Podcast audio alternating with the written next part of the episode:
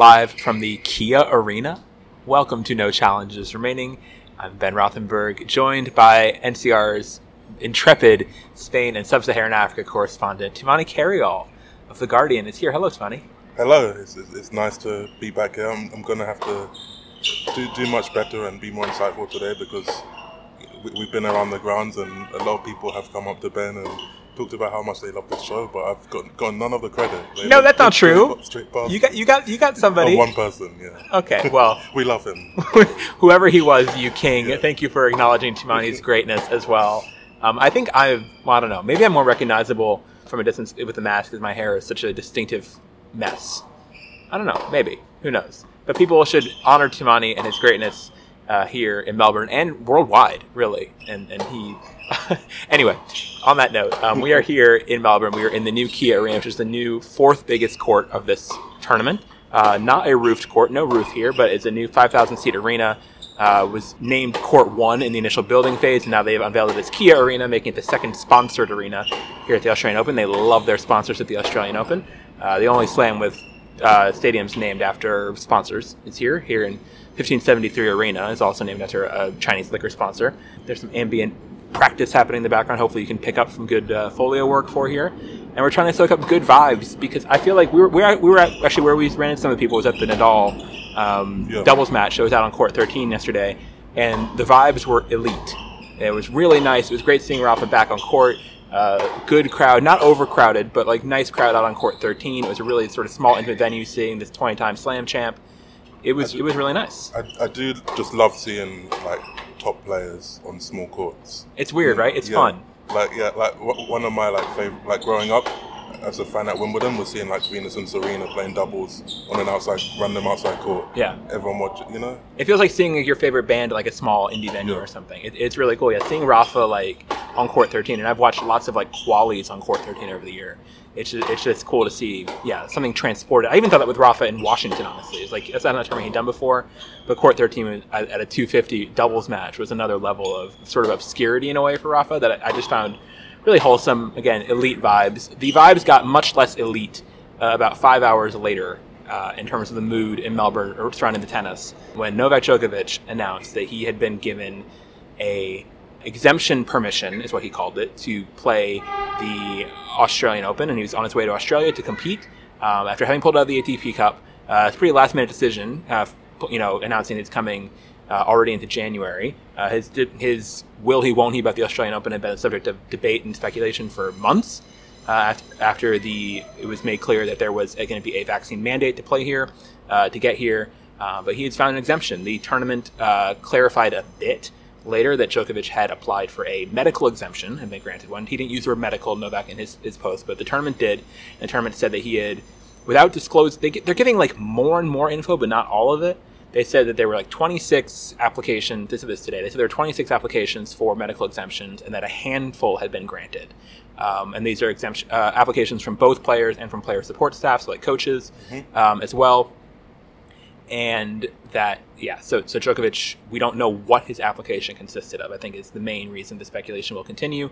Um, we do know now I guess at least that he's unvaccinated. You don't need an, an exemption unless you are unvaccinated. So we know now he's unvaccinated which he'd been uh, very opaque about for a long time. And uh, so we learned that that was definitive but we still don't know how he got it. There's a I honestly was surprised that he got it because having read the at least the top lines of the the rules for medical exemptions, it made it pretty clear you had they the, the phrasing was like acute major medical condition uh, that made it seem like someone who's in shape enough to be an elite, active, world number one ranked athlete, or even anyone honestly in any of the draws at the Australian Open uh, wouldn't qualify for that for medical grounds. But there are a couple other line items that people have latched onto. It's a speculation again restarts about how he got in here uh, about potentially having a very recent COVID positive. We've not heard that Djokovic has been COVID positive in the last recent months. Um, we know that he tested positive after the Adria Tour in 2020, along with several other players there. But yeah, it's but it's it's, it's been it's something that, like I said, the vibes have not been good. The people have been immediately very angry about this on social media. Australians were, were pissed about it. They woke up pissed about it. It's been a major news story here. Uh, the whole Djokovic saga has gotten a lot of attention over recent months. This is obviously the conclusion of it, and it's a result that is ticking a lot of people off in, in Australia. And I'm, I'm curious, Tumaini, uh, as you uh, what what you think of of of the news and the reaction. Just your your thoughts on this development in the last 24 hours. I mean, the first thing I'd say is that it's kind of regard. It's kind of relieving that the will he, won't he kind yes. of saga is yes. over. Yes. But it's again, it's kind of not. It's just another chapter. It seems you know, with more, more discussion, more frustration, more. It's you know, such an exhausting story. yeah, it, it, yeah, yeah. It, it's it's just been a lot, and I, I'd also agree that I was quite having you know read the criteria myself. I, I was also surprised. Not su- well. I, I didn't expect 100 percent that he'd, he'd get the exemption, particularly given just the the bizarre sight of the whole tennis world being more most of the tennis world being in Australia while he's you know practicing in Spain, waiting yeah. you know, In exile. last- yeah, waiting to, to see if his, his flight was, was going to come. Um, and yeah, and, and, and now it was, you know, as we speak, he's in the air, and you know, there's still developments happening. We, you know, and just we'll see what happens from there. I just feel like this has nothing to do with the concept of Novak competing this tournament. Like if that the best conclusion to the story would have been Novak says he's vaccinated, comes, plays Australian Open, competes, you know, as planned, and it becomes a sort of make it sound, you know, I don't know, too strong, but like a conforming member of society who keeps up with sort of the expected, you know, what everyone else is doing. This also comes at a time after we learned from the ATP that they say now that 95 out of their top 100 have been vaccinated. That's a much bigger number than we'd heard before. Obviously, tennis players were very, very slow to get vaccinated on both tours, uh, not just the men, and the numbers were only around, you know, 50, 60% around the US Open. Yeah. And the rules, the understanding of the rules that vaccine, vaccination would be required to come and compete at the Australian Open was a major motivating factor for getting the most stubborn players, or lazy if you want to call them that. It wasn't always clear how much of it was like principle, how much was just inaction or disinterest in vaccination. That was really important for getting some of the, the stragglers over the line. People like Tsitsipas, uh, you know, has said in the recent weeks that he's been vaccinated after holding out for a long time.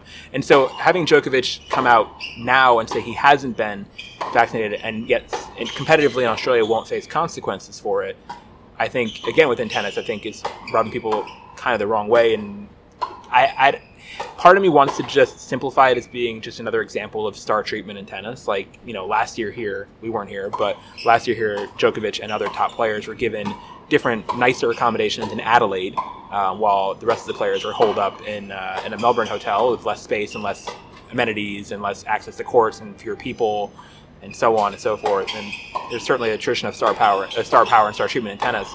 I don't know that's what's happening here. Theoretically, I mean, Craig Tiley has, has said, you know, has sort of tried to vouch for the independence of these councils, or uh, sorry, not councils, but you know, uh, boards who are approving or looking at these applications, and said they're anonymized.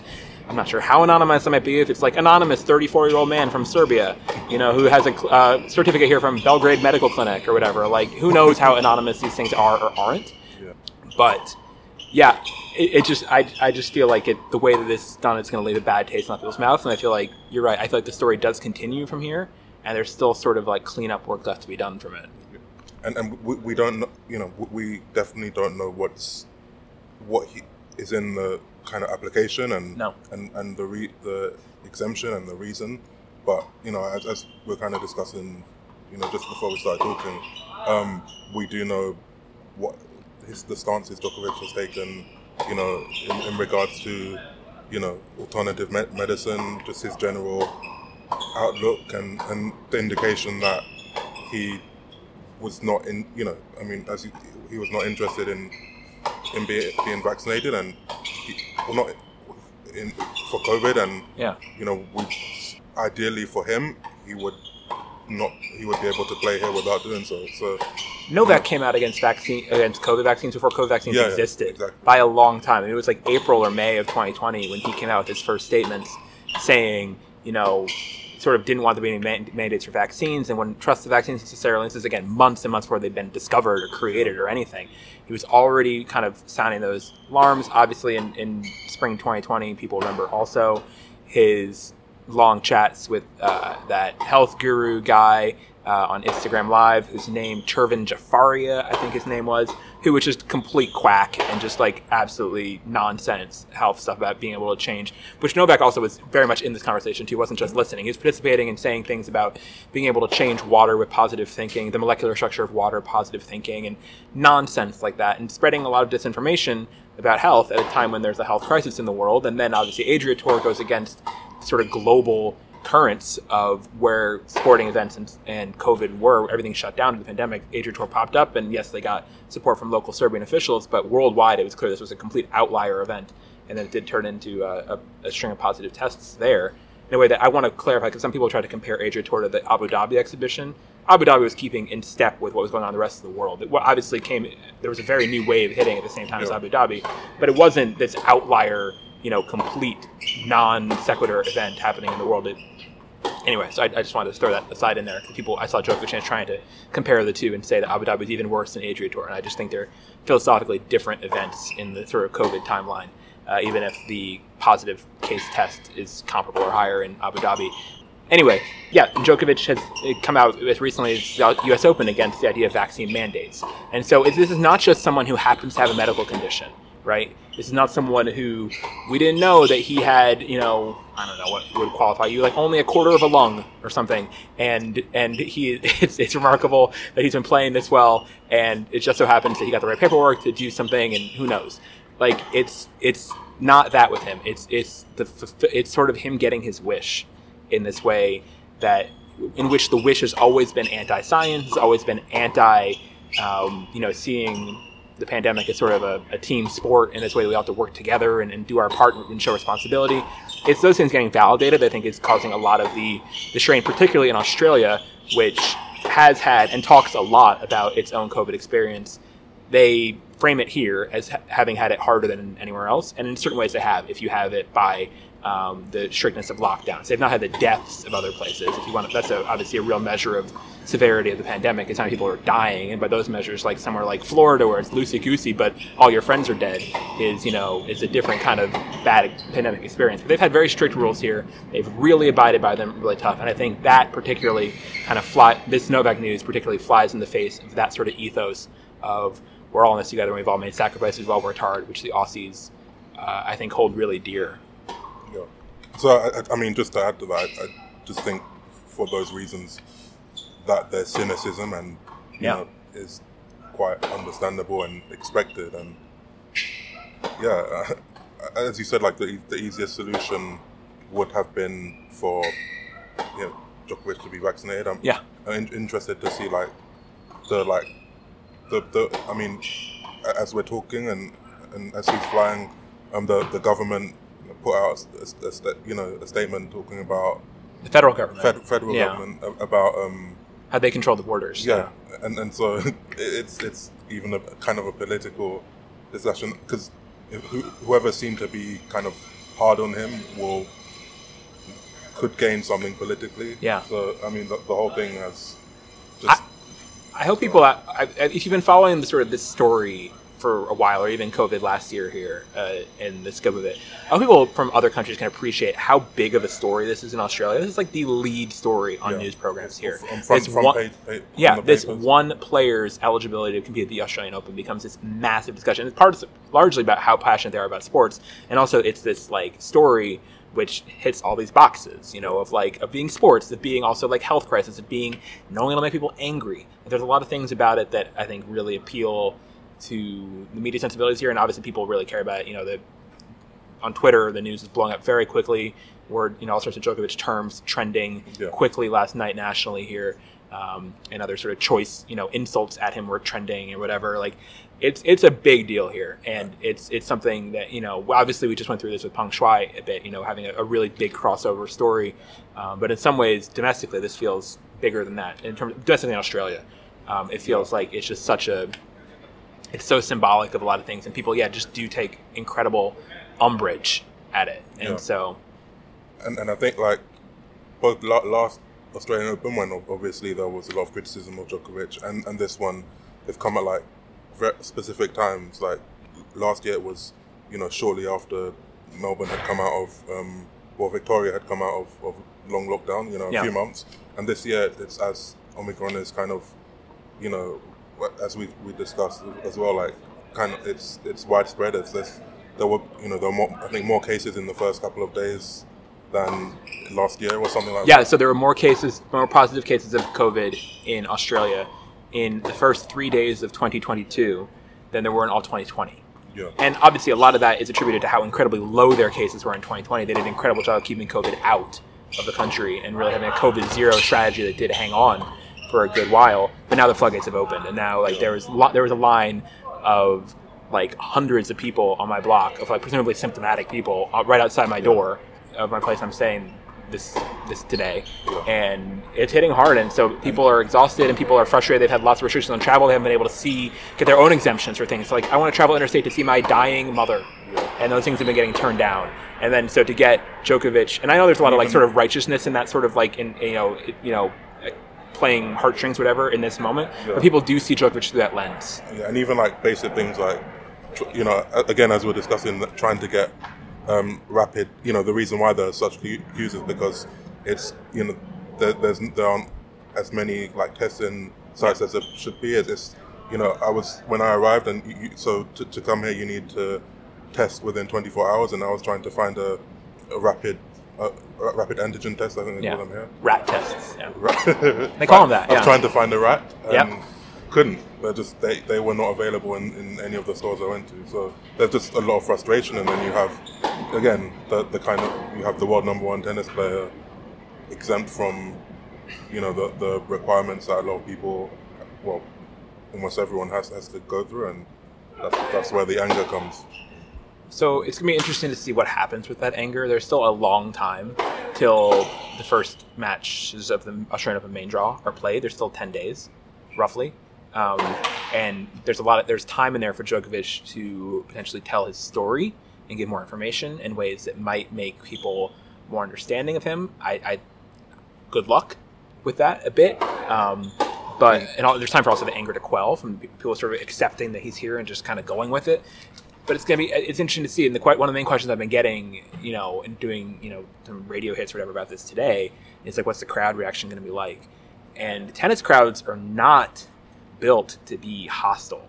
It's not a sport that has hostile crowds in like the sense of a normal hostile crowd in a sporting environment. If people do not come to tennis matches to root against someone, to see someone lose, to boo, especially first week, like I imagine for the most part, people find Djokovic, you know, objectionable or distasteful or whatever. They'll mostly just not go watch him play. They will go to if they're on site, they'll go to another court, or if they're just- won't buy tickets or won't tune in. Or they'll just cheer for their, his opponent. Yeah. I mean, which kind of already happens a lot. That already ha- like obviously like the Holger Rune match at the U.S. Open where the crowd was going nuts for Holger Rune against Djokovic in the first round. Yeah, that was that was some of that for sure, and, and they were chanting Rune and, and Djokovic thought they were booing him. So yeah, I mean, it's it's it's just again the vibes are bad. It's, it's really what I want. I want to I want to stick to mo- first and foremost. I feel like NCR gives you updated coverage of the vibes, and the vibes are bad. And, it's just like it's just like it's frustrating because like the vibes were so good before this, and at the same time we knew this was this damn Damoclesian thing hanging over the sport with the Djokovic status, and there was going to to be news eventually. But yeah, it, it's I, I just wish he had been vaccinated because all of his peers, or 95 of his peers uh, in the top 100, made that choice to do it. Uh, I'll mention Tennys Sandgren briefly. Tennys Sandgren, who's a two-time quarterfinalist here, barely hanging on to the top 100 in the rankings, made the choice not to play the Australian Open because of the COVID vaccination rule. And he said this, and he's also said, he, uh, for, to me, that he chose not to apply for an uh, exemption because he looked at the list and didn't think it applied to him. Um, and you know, take that for what you will. Like I think that's at least you know a more coherent response than being against the rule but still trying to play. In my sort of perception of what Australia tried to make the parameters of this tournament. But anyway, Yeah. uh, so, so I mean, I just say that talking about like the reaction to Djokovic, it's in kind of his hands how much he wants, to, how much he decides to kind of reveal about application. If he says anything, if, if he's as you know, you know, he's he already made a choice to reveal reveal the exemption, which he didn't have to do. Yeah. He could have just showed up. We wouldn't have known. I thought there was a real chance he would show up and we wouldn't we wouldn't know. But yeah, Yeah, well, uh, that, that's that's going to be interesting to see because he, he was obviously but before um, this year he was very coy about you know about his vaccine status and about just weaving, dodging questions. So it, that's going to be interesting because there, there are many questions to come. So Guys, just especially being here and seeing the how do I phrase? I, I don't want to say the creep of totalitarianism that feels extreme, but like the the really intense checks they have here for for COVID contact tracing. You have to like you're supposed to scan in every time you enter a, a store, a coffee shop, uh, a restaurant. Uh, the Australian Open has them at the door to sort of show your location and always be have your the government monitoring where you've been at all times. Here, and I think almost every, everywhere, at least in my places I've been during the pandemic, your vaccination status is very much not a private thing. You are granted access to places because they check your vaccination status and you're able to, to go. And obviously, Australia, as a you know walled off country, is that way. And so I just I just I'm saying this to sort of get at I don't buy that someone's vaccination status is private medical info that's somehow sensitive I think it's very much a, a, public yes or no thing that's in the interest of public health. This is a communicable disease we're talking about that's contagious, it's causing a pandemic, and I think it's there's some duty towards transparency that every citizen has about their vaccination status that I would like to see inform how Djokovic talks about it in the future. I don't think you can say, oh, it's, it's private. I don't want to get into this, especially when it's become this much of a flashpoint when you've already raised that youth have gotten an exemption. I think it. I think it does. I'm not sure I'll get satisfied with his, his response to that, but that's sort of just how I, I think. I, I, don't. I don't see it as something that's uh, particularly, um, yeah, it's particularly private or sensitive or, or something. And this goes this goes to larger topics in sports, or not larger, but different topics in sports about like TUEs. You know, which therapeutic use exemptions, where people get permission to use substances that would be otherwise banned by WADA is should those all be secret or not? I think that's a fair debate, and it probably does depend on the context of what your condition is.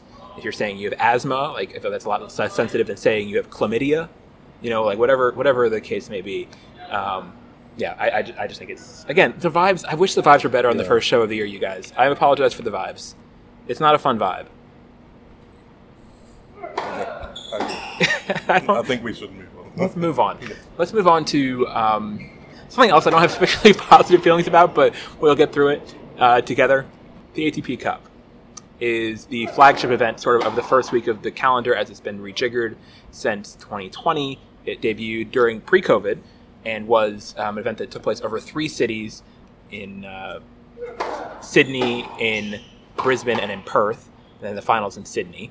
Um, and now it's just in. Last year it was just in Melbourne, and now it's just in uh, Sydney and it was sort of it was really got a big role and there was a lot of ATP organizational corporate enthusiasm for this event. It was going to be their big team event. It was going to be a really kind of flagship thing. They totally remodeled the beginning of the tour calendar, which had some pretty you know robust events in terms of uh, Brisbane, in terms of Doha, which was a big 250 in the first week of the year. Um, Hopman Cup was also in that slot. Was a beloved event for a lot of fans. We'll get to that.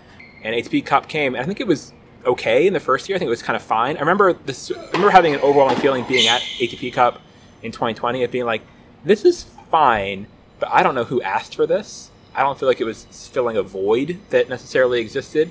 And then it's just, I just feel like it now is an event that really no one is engaging with, and people don't seem to, fans don't seem to care about this event, and doesn't seem to be engaging people in this first week of the year. And it just seems like this missed opportunity for for more or just normal normal tennis. I yeah, I, I don't think it's working, and there's just some. We'll get into details of why not, but um, or I, will say more about why, why I think it's not. But what do you, what do you think about ATP Cup in its its third third iteration so far? Um, um, yeah, I think the, the, the novelty in the kind of first and second editions has worn off, and I mean, in, in there there are and I mean were and still are kind of good points in it. You know, the obvious kind of positive in the past has been seeing top players face each other from the first week of the year. Like yeah. you had like Djokovic versus Medvedev in 2020, or you know that kind of thing. Djokovic, Medvedev, and Djokovic Nadal. That, yeah, that exactly. Week. Yeah. yeah. And, and, that that I mean that's what kind of helped to give it kind of its its relevance, credibility, credibility yeah. initially. Um, but you know, as I guess, so I'm, I'm going to talk about also why it's not, and just you know, there, there are a lot of kind of downsides. You know, the the golfing some of the some of the, the players. You know, there's there's a reason why, you know, in, in Davis Cup, in Davis Cup, you know, teams get promoted and the best, you know, ideally the best teams, you know, face each other. Whereas there's, you know, because because of the system where it's the highest ranked top player, you know that that, that leads to you know, some mismatches and just this is one of the this is our biggest conceptual problem with it on just sort of a maybe this is tweakable in some way kind of way is there's it's been on TV in the press room here, you know, just on the big monitors, ATP Cup, and there are so many matches, so many matches to feature players who are just not of ATP level. And like this is the ATP Cup. It's just like it has ATP in the name. You'd think it'd be more representative of the product, and yet it's like people who are just are ranked way outside of it. If you know, like Georgia, maybe it's the most flagrant example of this. Georgia qualified in one of the last spots because of Basilashvili's ranking, um, got him into you know being eligible, and he brought his Georgia teammates. And now he hasn't been playing. Basilashvili got them in and then pulled out of the event, and so there are matches being played by Bakshi and Metreveli, who's, who's the grandson of, of a, of a mm-hmm. champion Soviet player, um, but himself not a very accomplished player, the grandson. Um, and not to pick on these individual players who you know are trying their hardest, but like you just look at it and it's like it's really patchy quality of the matches. It's a lot of quantity, especially being in you know um, maybe more in one place. I'm not sure. It's, it's all kind of happening at the same time. Two arenas in Sydney are hosting the event, including one completely indoor arena, which is interesting for an Australian warm up event. It's kind of weird. And yeah, it's just like, I, I just don't think it's very, I don't think it matters in the sense of like there being stakes. I don't think anybody cares who wins the ATP Cup. No, and, and especially not like three weeks after, four Davis or five Cup, weeks yeah. after the Davis Cup, you know with a very similar um, format. Aside, very similar, you know. yeah. And yeah, I haven't, and I just just a lot of the, I don't like. I'm not cra- crazy about the format in general. Just the the three rubber ties just aren't no. appealing to me. And yeah, there's just a, yeah, it just it already feels kind of stale, and that there's so many, you know, in, in order to have this ATP flag event that attracts players by bringing a point, you know, the points and, and things like that. It's it's just there are a lot of like very clear and obvious flaws to it.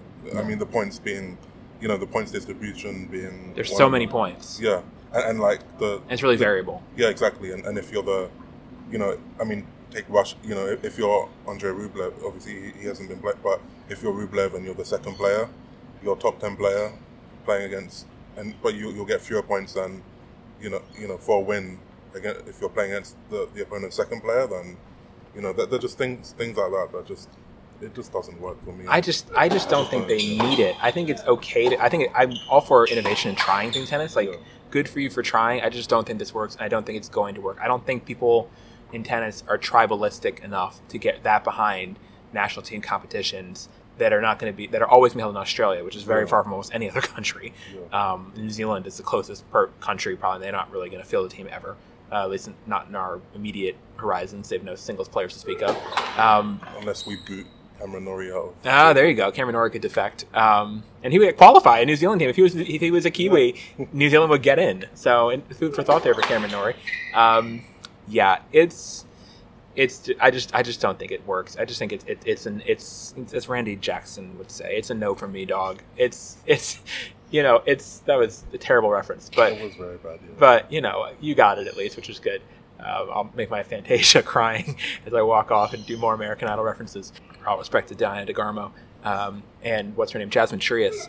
But I will finish this thought by saying I liked the old system, and obviously a lot of this, this was a pre-COVID world in some ways. But like the tournament in Brisbane was great. Hopman Cup loved. I put up a poll which I tried to make as unleading as possible, saying like tennis fans, which of these did or do you prefer, ATP Cup or Hopman Cup? And it's gotten like four thousand votes or so, or so at last I checked, and it was seventy six to twenty four in favor of Hopman Cup. That is decisive, considering how like tennis fans are always like kind of balking at exhibitions and, and think exhibitions are like lame.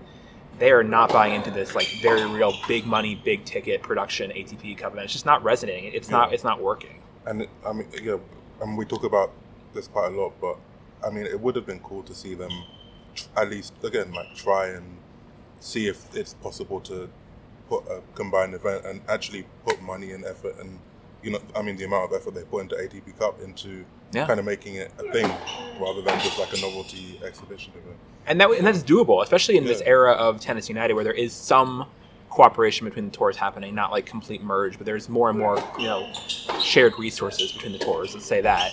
Um, there would be an absolutely an opportunity to do something like called you know Tennis United Cup or United Cup or whatever you want to call it, and and make it a combined event and have it more interesting and just be have it have its own unique flavor. That would have that would have more of a, a purpose. And granted, that being said, Hopman Cup apparently is coming back in 2023. I've heard.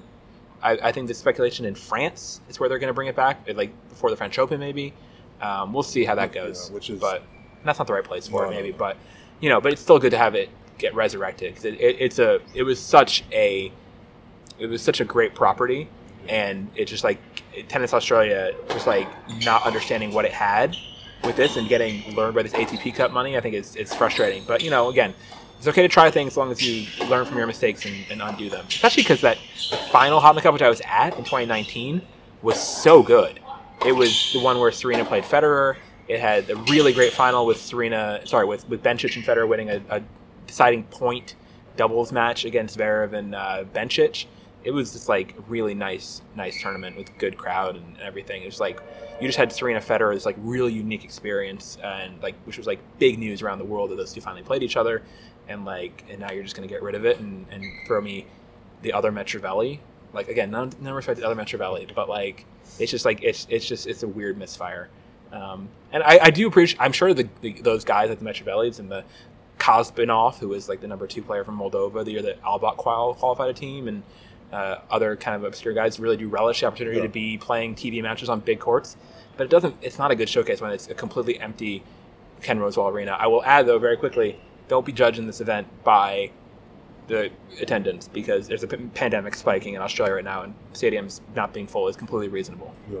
So Yeah, and I'd say, I mean, on that point, like, the positive is that that there are smaller coun- countries that wouldn't normally have a chance to face, you know, the big countries on big stages. You know, like a an out Radu Albot or even like Stefano Tsitsipas, because Yeah. you know, and, and this- Norway beat the U.S. in, in ATP Cup. Like Norway beating the U.S. in a tennis competition like four years ago would have been inconceivable. Yeah. So, so, so that, that is a positive of the ATP Cup, but I just, yeah, I, I, I don't, I agree that I don't think it's just a incredibly appealing event. And so, you know, but again, like particularly as, as a similar event that also has this many issues, happens five, four or five weeks earlier. Yeah. And so, It has issues, but at least it also has heritage. yeah. Like it still does feel. I think the Davis Cup is like. It does still feel like Davis Cup, and it does still feel like there is sort of the national playing for your country pride in a way that I don't personally sense watching ATP Cup on TV. I mean, yes, there are countries by you know teams by country, but the national federations aren't involved in it. It's kind of just like a random coach picked. It's less of a Liam Broady is, is the British, which is the Great Britain That's which kinda is fun. great. We, we love it, but like, it's not quite the let's take this incredibly serious. You know, Liam Broady who was holding back laughter as, Yeah. as Jamie Murray was asked about Djokovic today. Uh, Yeah. Anyway, we now turn, I guess, to here. I've, we've been here in Melbourne, uh, here early, like we were in this new arena. What do you think of the arena, Tumaini? it's a nice arena. Yeah. It's a nice arena. It's very clean. You know, no rubbish, no, no trash, as you'd say in these days. We like it. the rubbish and trash will come when people show up here, but yes, it's uh, it's, it's pretty, it's nice. I'm a little bit surprised they didn't add a roof, um, just because it would have been another option. Maybe they don't need a fourth roofed court. Maybe that's not considered necessary. And it's, obviously, it's a lot more expensive. But it is kind of weird seeing this stadium. It's like it looks like it could have a roof, but not. Maybe they'll add one later. I'm not sure. It looks like it could. It looks like something that could get one added. It looks pretty sturdy. This is, this is also one of the tournaments that doesn't really. I mean, obviously for heat, but it doesn't need one as much as Not some all- other places. Not tons of rain. You're right. Yeah, that's fair. Um, so let's see here. We talked about Nadal playing doubles. Nadal was playing his doubles while Andy Murray was losing in the first round of singles as a wild card here. Um, I'm not su- yeah, it was a wild card, right? Into the, even to this tournament. Yeah, I think so. Yeah. Uh, lost to Facundo Bagnis in the first round. Not a good loss for for Andy. Um, earlier that day, there had been a win in her comeback from. Uh, I should say we're awaiting Rafa's singles comeback. It's going to happen tomorrow, I believe. Uh, and we saw the comeback win, although not that long a hiatus, really, um, since the U.S. Open for Naomi Osaka, but obviously it was a very purposeful departure from the sport, saying she wasn't sure when she'd return. She said herself afterwards impressed that she thought it'd be a much longer break than it turned out to be, and that she got her sort of her sort of will or her her itch to play tennis again. And she played a scratchy match, but I really liked her attitude during it. I think her positivity was really there, and um, and some comedic bursts, and some comedic bursts, and some some jokes, um, and she just seemed loose in this way that like um, I'm not sure her coaches will love from a competitive level, but in a way that made me happy uh, as uh, you know someone who, who wants to see her doing doing well. I mean, I, I, I imagine and kind of hope that her team that's also what her team are looking for, right? More than tennis, just, just, that she's happy on court and yeah, oh, yeah, I, I, and that's the main thing. Yeah, yeah. Because that was the issue. That's why she stopped playing because right. she wasn't happy on court. Um, and she was in, she was really interesting and press. She had a really really long um, not really, really long, but 15, a 15 minutes longish press conference, um, including the Japanese. Oh, oh, no, it must have been like 17, 18 minutes. Okay. So, um, but on the long side press conference for sure. But she had a lot to say, and she was really interesting and open. And one of those great press conferences from her, which she had a knack for, where she said a bunch of things you want to like flag for later and follow up on. She gave a bunch of, she was uh, more revealing than usual, but she was also saying like she felt wasn't sure that her team would sort of like be ready ready to come back to her. She felt like you know then happy that they did. Um, she's still with Wim uh, who's been a coach since 2020. Uh, yeah, it's it's it was really nice to see her back in a good headspace, and I don't want to go too much you know granular on what she was saying her answers and stuff, but I thought overall she seemed like she was you know these things can change, but for now she seems like she's in a, a good spot, and I and you know it's sort of prioritizing prioritizing the right things and talking about winning not being the only thing, which is again it's an easy thing to say before you lose, yeah. um, but. Uh, I, I, I was optimistic and, and, and hopeful and, and just happy to see her back on yeah. court. And, and like c- comparing to just remembering how she was when when she came back at the U.S. Open, I think that she was she seems to be in a different, def, completely different headspace. And yeah, she although she kind of expected to be out for longer, she she was out long enough to kind of you know to, to, to take some time away to, to think. She said that she spoke with you know her her family, she like opened up to people around her, her friends. Yeah. That she's not really someone who normally talks to, like who normally tells people her problems and stuff. And, and, she was and she was open about kind of having been thrown into the sport from a very very young age, not growing up with a lot of friends. Something yeah. she said, I thought was you know pretty revealing in this in this press conference. And yeah, that sort of learning to communicate her, her feelings and be open about it and process things. And there's all, so much going on in her life at all times with her profile and everything she's doing. Being able to talk about that was really was really helpful um, for her. And so yeah, I'm just it was that was the vibes were good. The vibes, the vibes were, were, really good. Yeah, Again, the vibes had been really good here, you guys. Like I want you to know the vibes were elite. They were so good. They were so good until they weren't. And what can we do to get the vibes back? for some good tennis, I guess. Yeah, yeah. Tennis doesn't have to do it. Yeah. We'll move on. I mean, the Djokovic thing, like, this is maybe why he won't get booed. People will like, ex- including you know, players and media or wherever else is annoyed by this revelation. People, you know, accept it and we'll move on. It's the fact that he's going to be in the draw. He's going to play. Uh, he very well could win the tournament um, and set the record under the wild time to win it to break an all-time record under this sort of cloud. But he can do it, and we'll move on from that, and the vibes will get better. I hope they do. I hope they they have to. The vibes were just like were really rock low today. It was rock bottom vibes. It was bad vibes, and yeah. I, I want I want to thank you for helping the vibes today. I want to thank these players down here for playing some nice sounding tennis, hopefully for you, really helping the audio vibes. Uh, listen, some more positivity to, to round out things. We're trying to think of anything else like good vibes that we can end with here. I don't know there's like results vibes. Oh, shout out, um, and gosh, I hope Courtney's back on the show soon. But shout out to Sam Stosur, um, who is playing her final singles matches this month. She lost, but looked really solid, incredible in a 7 6 7 6 loss to Lin Zhu today. And that was good because I honestly, she's been playing really poorly. I wasn't sure if she'd be a competitive tennis player this month, uh, given where her ranking is and where her form is. And she took a really bad loss last year to Pegula. I still remember where she just got blown off the court. And so I hope that she, it's been a rough place for her results wise, Melbourne Park. But I hope that she does herself proud and gets a, a good to great send off from the crowd here. Because she was the best Aussie player of her generation, uh, man or woman, for that stretch. Uh, she deserves it. And we're big fans of Samantha Jane. Also, elite vibes, by the way, dumplings. Yeah, I was going to say that. Yeah, go for it. No, just just dum- dumplings, dumplings plus in Melbourne. Uh, adver- advertisements and and Zhang Shuai for at least for dipping her head in and.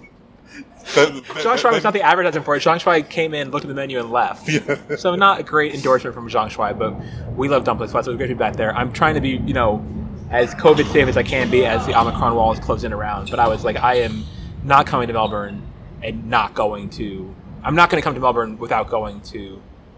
Sorry, it's like a double negative coming here. Hold on. I can't go to Melbourne. I say this? If I'm, let me make it positive. If I'm in Melbourne, I have to go to Dumplings Plus. There we go.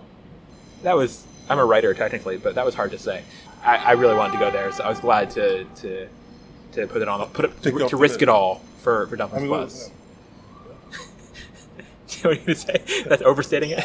a bit, yeah. yeah. Okay. I hope. It meant it, it meant it meant a lot to me. It was lovely having you there, um, and hopefully we have many more times here this month. If not many of our colleagues outside the BritPack, the BritPack is showing up here, but not many of the rest of the world's press is coming down for this, um, including Courtney, including Reem, Carol, lots of sort of friends of the show type people are not going to be here, but we'll be here, um, and a couple other people, and hopefully we'll be able to bring you more fun stuff from throughout the, uh, the month. So thank you, Tumaini, Thanks for having me. and we'll talk to you again soon. Bye bye. Bye. So thank you very much to Tumaini for being on the show, and thank you to all of you for listening, especially our Patreon backers. And it's our first episode of the month of January, so we have lots of people to thank. All of our Patreon backers, starting with those at the on tour level, who include Peter Frey, Matt Mitchell, Rachmere E, Greg Rails, Olivia Haynes, Jeff Augustin, Deepa Mokshagundam, Ido Pollock, Nick, Laura Vergani, Maluko Hope, David Ebershoff, Ken Solomon, Kathleen Sharkey, Stephen Tidings, Danielle Hartzell, Horatio Silva, Joseph Haar, Reginald Bazile, Misa Miyagawa, Annie Kim, JB Wogan, William Dobson, Andrew, The Body Serve Podcast, Andrew Eccles, Ninja Steph, Joy Katz, Greer Millard, Bridget Robinson, Ava Marshall Kova, John Fisher, Harish, Elise Panyich, Kate S., Jeremy Blackstock, Dermot Harkin, and Lori Porter. So thank you to all of those backers. And we also want to thank our Slam Champ level backers, who thank on every episode. Antonio Maycumber, Sean Mulroy, Leah Williams, Susanna W., Ashley Keel, Mary Carrillo, James Hindle, Liz Kennel, Anna Valinder, Jonathan Weinbaum, Timothy Liu, and Jean Simeon, and our GOAT backers, Pam Shriver and J.O.D. If you want to join them, our Patreon is at patreon.com slash no challenges remaining. And we thank you very much for listening. More for you hopefully soon during the month of January. We also recently recorded uh, an episode of the NCR Movie Club about uh, Wimbledon, the movie. If you want to watch that, that probably won't come out until after the Australian Open, I think, when things slow down a bit. But that is something we have in our hopper for coming out soon. If you want to revisit the Kirsten Dunst, Paul Bettany rom com, very, very divisive movie, and an interesting way for something that's really very benign in a lot of ways, that's there. And yeah, talk to you soon. Enjoy the tennis. Good eye, folks. Bye. vibrations happening with her.